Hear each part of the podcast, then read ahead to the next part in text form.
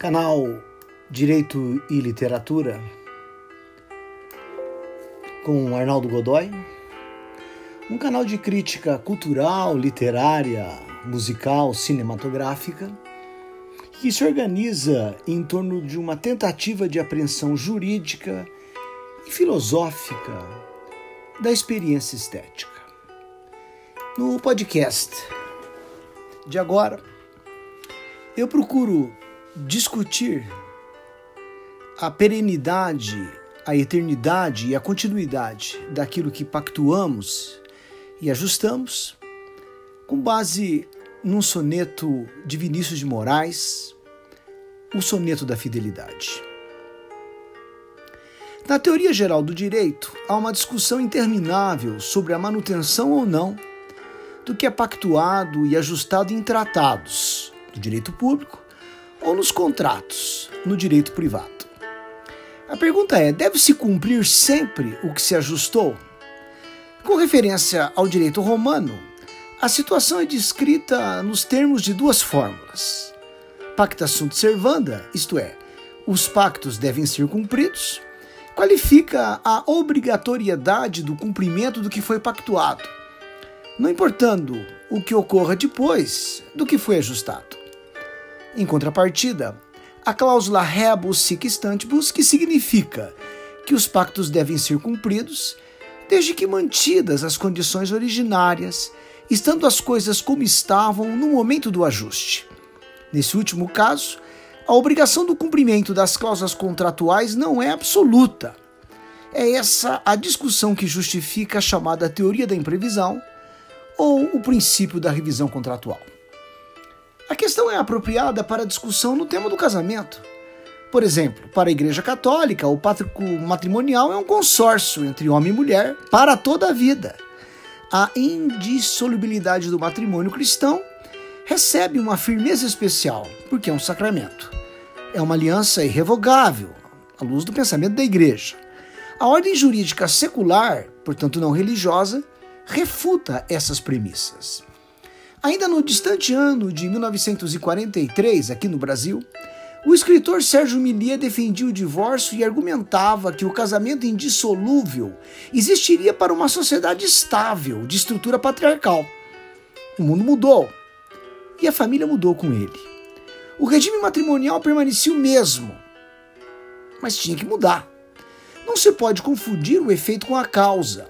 Os novos tipos de família são o efeito e não a causa da mudança do mundo. Mas, ainda na ordem secular, não religiosa, os tribunais entendem hoje que a união matrimonial não é necessariamente uma união entre homem e mulher. Ela ocorre entre duas pessoas. O grande lutador pelo divórcio no Brasil foi o senador Nelson Carneiro. Nada dura para sempre. E os contratos devem traduzir essa incerteza. O assunto foi tratado de forma definitiva e poética por Vinícius de Moraes. Refiro-me ao Soneto da Fidelidade. O soneto é uma composição poética curta, conta com 14 versos. O último verso de um soneto deve fechar o poema com encanto ou surpresa.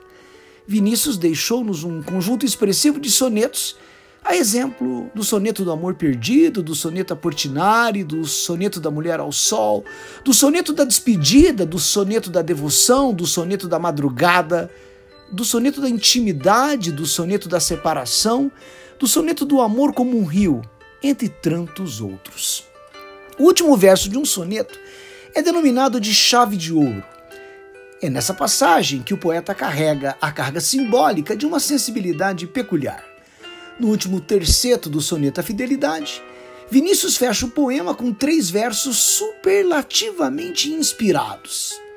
Eu possa me dizer do amor que tive, que não seja imortal, posto que é chama, mas que seja infinito enquanto dure.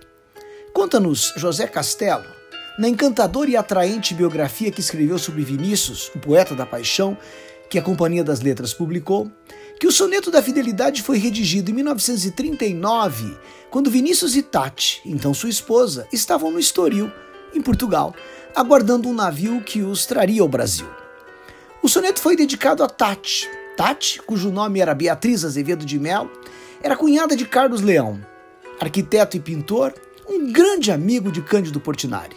Vinícius e Tati se conheceram na casa de Carlos Leão, quando Vinícius lá esteve na companhia do poeta Murilo Mendes.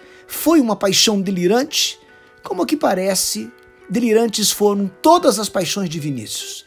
Por isso mesmo lembrado como o poeta da paixão. Vinícius e Tati estavam em Paris quando souberam do início da Segunda Guerra Mundial.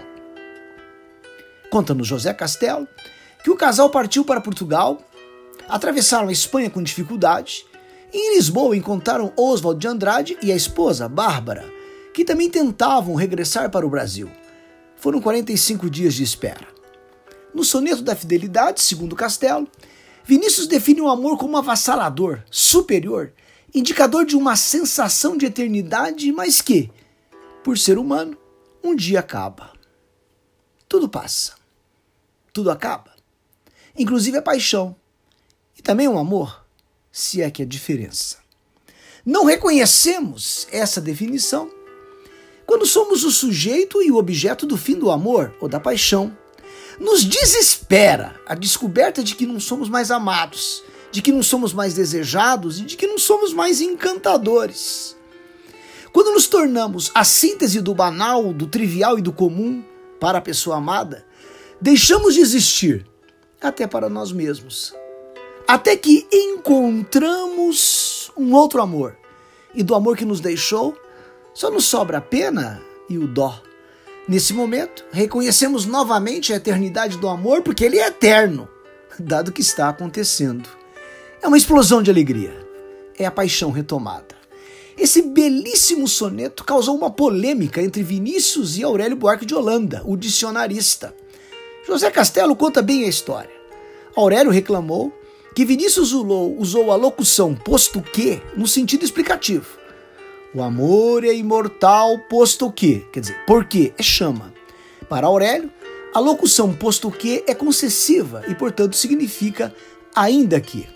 Vinícius, que além de gênio era bem-humorado, respondeu que era um poeta e não um gramático.